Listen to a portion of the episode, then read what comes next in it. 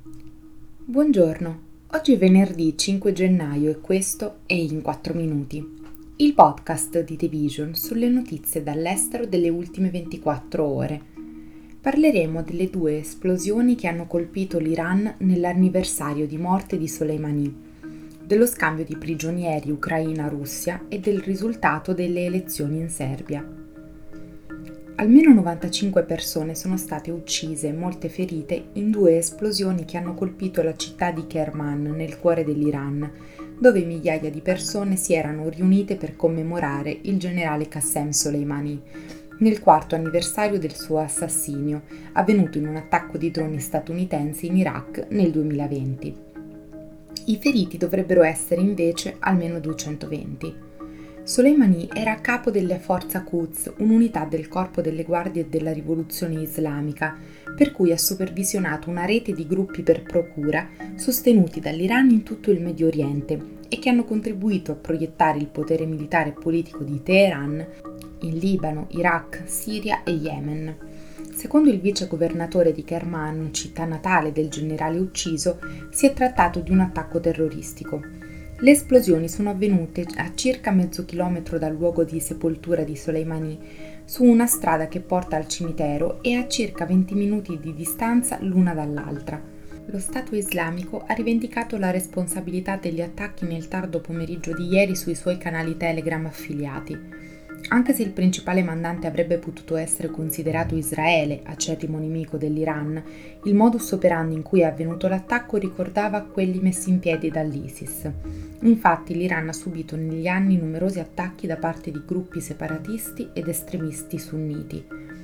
Le esplosioni sono stato solo l'ultimo evento di una settimana di estreme tensioni in Medio Oriente, che hanno rischiato di far degenerare il conflitto sulla striscia di Gaza in un conflitto regionale, mentre Israele continua a bombardare la popolazione palestinese.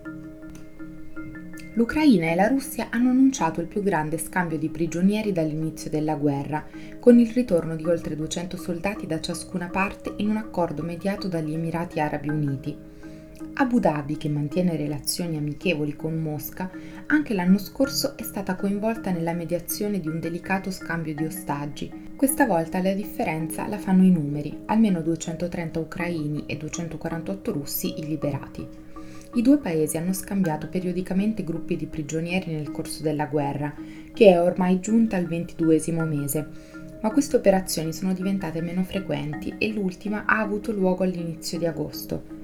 Lo scambio di prigionieri arriva dopo due giorni di attacchi aerei russi su larga scala sulle città ucraine, che hanno ucciso decine di civili, e dopo la controffensiva ucraina a Belgorod. L'opposizione serba sta aumentando gli sforzi per contestare la legittimità delle elezioni del 17 dicembre, dopo che i risultati completi hanno dato al partito al governo del paese un'ampia vittoria nel voto parlamentare.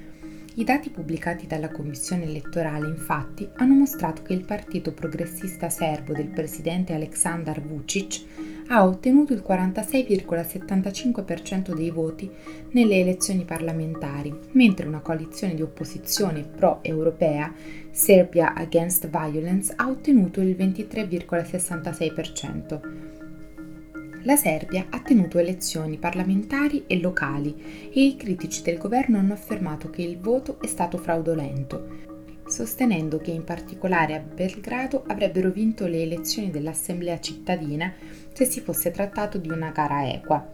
Le preoccupazioni sul modo in cui sono state condotte le elezioni hanno spinto diversi politici ad avviare scioperi della fame e hanno alimentato una serie di proteste a fine dicembre, con almeno 38 persone che sono poi state arrestate. Questo è tutto da The Vision, a domani.